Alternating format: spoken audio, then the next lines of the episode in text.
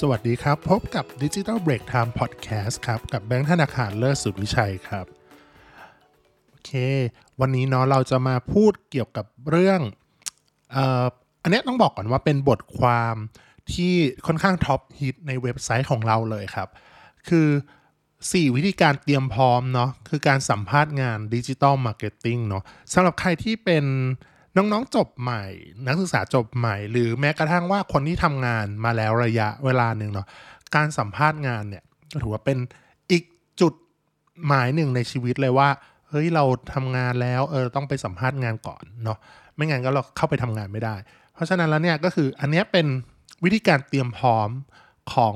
การสัมภาษณ์งาน โดยเฉพาะอย่างยิ่งด้านสายงานดิจิ t a ลมาร์เก็ตติ้งนะว่าจะต้องเตรียมตัวยังไงบ้าง อันนี้ต้องบอกก่อนว่า พวกนี้คือมาจากประสบการณ์ของตัวเองด้วยอันที่หนึ่งเนาะเพราะว่าตัวเองเป็นคนที่ถูกสัมภาษณ์ เพราะเราก็ทำงานกับหลายองค์กรทั้งเอเจนซี่แล้วก็อินเฮ้าเนาะแล้วก็แล้วก็เป็นก็กลับกันด้วย คือบางทีเราก็ต้องรีคูดน้องๆที่จบใหม่หรือว่าคนที่เคยมีประสบการณ์เนาะว่าโอเคเราเป็นในตำแหน่ง m ม n เจอร์เนี่ยเราก็ต้องเป็นผู้ที่สัมภาษณ์คนอื่นเหมือนกัน เพราะฉะนั้นเนี่ยเราก็เลยเออรู้สึกว่าอันเนี้ยมันน่าจะเป็นประโยชน์นะว่าเออทุกคนเนี่ย น่าจะมามาเตรียมพร้อมกันตรงนี้กันให้มากขึ้น โอเค อันดับแรกเลยก็คือ เวลาเราไปสัมภาษณ์งานเนาะเราขอให้ยกตัวอย่างเคสที่ประสบความสำเร็จที่เราทำมา แล้วเราก็มีส่วนร่วมในงานนั้นอย่างไรบ้าง แต่โดยปกติเนาะเราอะมักจะเล่าว่า เออเราเคยทำงานที่ไหน อะไรมาก่อน อย่างนั้นแต่ในความเป็นจริงแล้วอะอันนั้นอะทุกคนต้องเล่าอยู่แล้ว แต่สิ่งที่คุณควรจะต้องเล่าเลยคือ สัมภาษณ์ด้วยว่าเออเรายกตัวอย่าง success case มาเลยว่า ที่เราทำน่ะเราทำอะไร ลูกค้าคือใครอ่าเป็นโปรเจกต์ไหนมาบ้างเนาะพวกเนี้ยครับจริงๆอะยกถ้ายกตัวอย่างที่โปรเจกต์ที่สำเร็จแล้วครับ อยากให้แนะนำว่าให้เรียงลำดับขั้นตอนให้ดี ก็คือยกตัวอย่างที่รู้สึกว่า proud proud represent หรือว่ารู้สึกภูมิใจกับมันมากสุด หรือว่า success มากสุด คิดว่าสำเร็จมากสุดในความคิดของตัวเองก็ได้อะไรอย่างเงี้ยครับ เช่น เอ้ย ลูกค้าประทับใจว่าที่เราเราทำกับเขาเนี่ยเขาเลยต่อสัญญากับเรา อันนี้มันก็เป็นการ success รูปแบบหนึ่งเนาะทำมา 3 เดือนปุ๊บเอ้ยทำต่อเป็น 6 เดือนอะไรอย่างเงี้ยก็ได้ หรือว่าทำแล้ว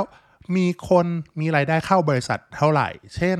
เฮ้ย เราขายสินค้านี่นาเราทำอีคอมเมิร์ซมีรายได้ทะลุ 5 ล้าน 8 ล้าน 10 ล้านในเดือนนี้ โดยใช้ยอด Marketing Spend เท่านี้ทำบนแพลตฟอร์มอะไรไปบ้าง ซึ่งพวกนี้ครับ ไม่ต้องเป็นอย่างที่บอกคือไม่ต้องเป็นเคสที่ยิ่งใหญ่มาก เมื่อกี้ก็ดูยกตัวเลขดูเวอร์ไปหน่อยนะ แต่ในความเป็นจริงอะครับว่าให้เป็นเคสที่สำเร็จเล็ก ๆ น้อยๆก็ได้สำหรับคนที่ไม่ได้มีประสบการณ์เยอะขนาดนั้นนะเนาะก็คือแต่แต่ว่าเราแนะนำว่า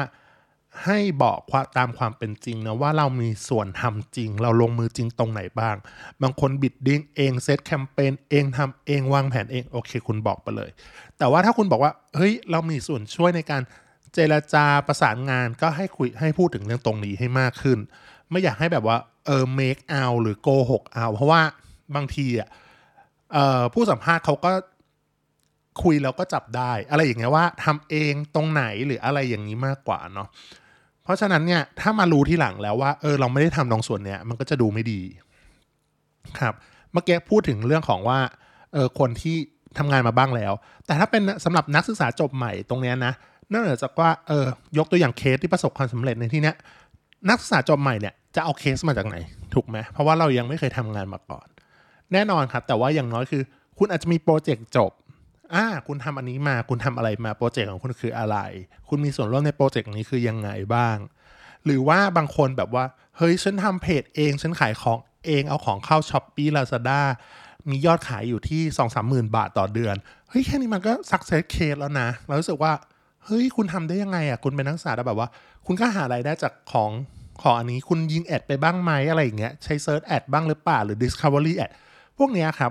มันเอามาเล่าได้นะ อย่างน้อยคือรู้สึกว่า เออคุณมีความพยายามอย่างน้อยคุณก็ได้เรียนรู้ตรงนี้ รู้สึกว่า เออ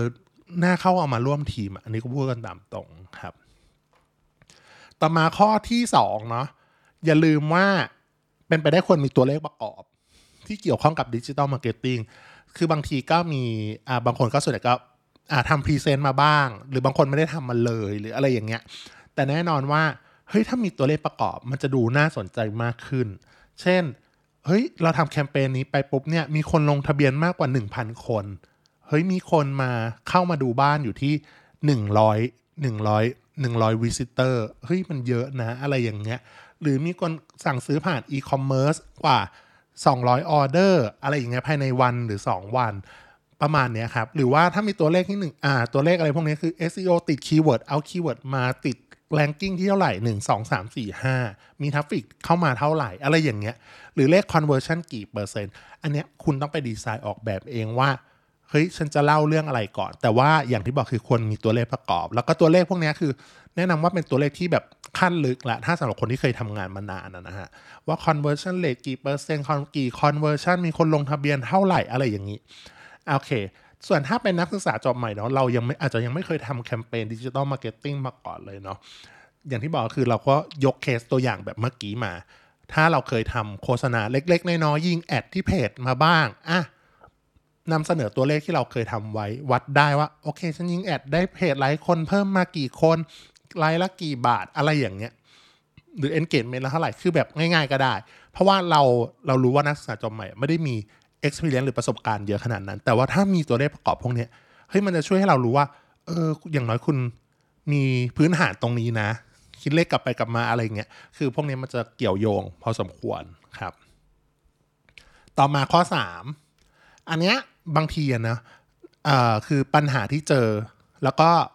แก้ไขปัญหาได้ยังอ่าได้อย่างไร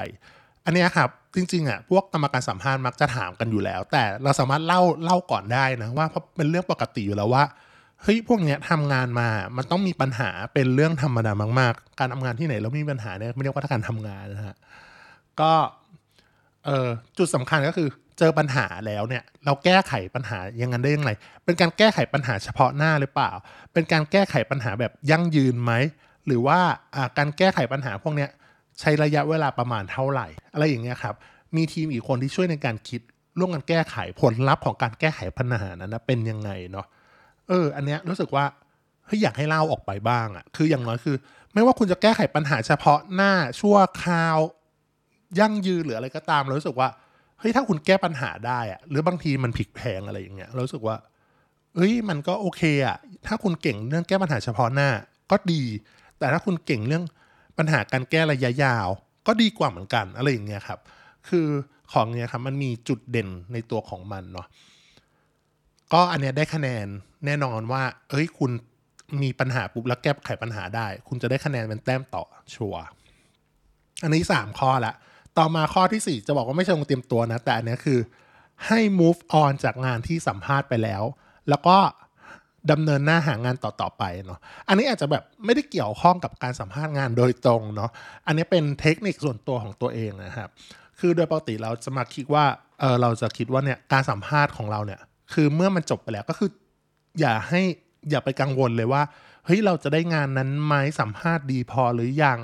อะไรอย่างเงี้ยครับ เพราะว่าการกังวลไปก็ไม่ได้ช่วยอะไรเนาะ ให้เราคิดซะว่าเราทำเต็มที่เราทำหน้าที่ของเรา ในการสัมภาษณ์ครั้งนั้นนะเรียบร้อยแล้วครับ เราไม่สามารถย้อนกลับไปแก้ไขอะไรได้อีกแหละเนาะเป็นหน้าที่ของทางบริษัท แล้วก็คณะกรรมการอะไรที่เขาจะคัดเลือกว่าเขาจะเลือกเราไหมหรือเลือกคนอื่นอะไรก็ว่ากันไปอะไรอย่างเงี้ยครับ ไม่ว่าเขาจะแจ้งผลกลับหรือไม่แจ้งแน่นอนอยากให้เรียกว่า move on ไปเลย แล้วเราไปโฟกัสกับการหางานอื่น ๆ ต่อ ถ้าเรายังไม่มีงานเนาะเออถ้าเรายังไม่ได้มีงานรองรับแน่นอนว่า ขอให้โฟกัสกับงานอื่นต่อ ถ้าเรารู้ว่าเฮ้ยเรามีจุดตรงนี้ตอบได้ไม่ค่อยดี หรืออะไรอย่างเงี้ยครับแน่นอนอาจจะต้องเตรียมพร้อมให้มากขึ้นกับงานครั้งหน้าการสัมภาษณ์ครั้งหน้า ก็คือพูดง่ายคือ move on ไปเรียบร้อยแล้วไม่อยากบอกเออ ไปแล้วก็ไปกันเลย เพราะว่ามัวมาพะวงหลังพะวงหน้าอย่างเงี้ยปุ๊บว่ามันทำให้การสัมภาษณ์ครั้งต่อๆไป มันก็จะไม่ดีด้วยเนาะโอเคครับ เดี๋ยวขอสรุป 4 อย่างด้วยกันนะว่า โอเค วิธีการเตรียมพร้อมสัมภาษณ์งาน digital marketing ควรมีอะไรบ้างเนาะ ข้อแรกก็คือยกตัวอย่างเคสที่ประสบความสำเร็จ แล้วก็เรามีส่วนร่วมในการทำอะไรบ้าง ข้อ 2 ก็คือ ควรมีตัวเลขประกอบในการยกตัวอย่างครับ ในการทำ digital marketing อันนี้ขึ้นอยู่กับเราเลยครับ แล้วก็ข้อ 3 ก็คือ ปัญหาอะไรบ้างที่เราเคยเจอ แล้วก็แก้ไขปัญหานั้นได้ยังไงครับ สุดท้ายข้อ 4 ก็คือ เมื่อสัมภาษณ์งานไปเรียบร้อยแล้วอยากให้ move on ตรงนั้นเอาไปเลย แล้วก็ดำเนินหน้าหางานต่อๆไปสัมภาษณ์ครั้งต่อๆไป เตรียมตัวกับครั้งต่อไปจะดีกว่าครับ โอเค วันนี้ไว้เท่านี้ก่อนนะครับ พบกันใหม่ครั้งหน้าครับ สวัสดีครับ